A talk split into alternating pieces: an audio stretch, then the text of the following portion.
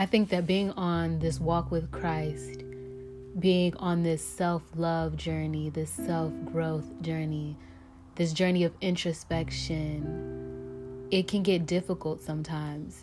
And when we kind of look toward other people for support, especially through the lens of social media, it seems so easy. But it's like, where's the vulnerability? Where's the realness? Where's the representation of the fact that this isn't truly easy? Not as easy as we're making it seem. And so that's the purpose of the transparency vault to have that vulnerability and transparency.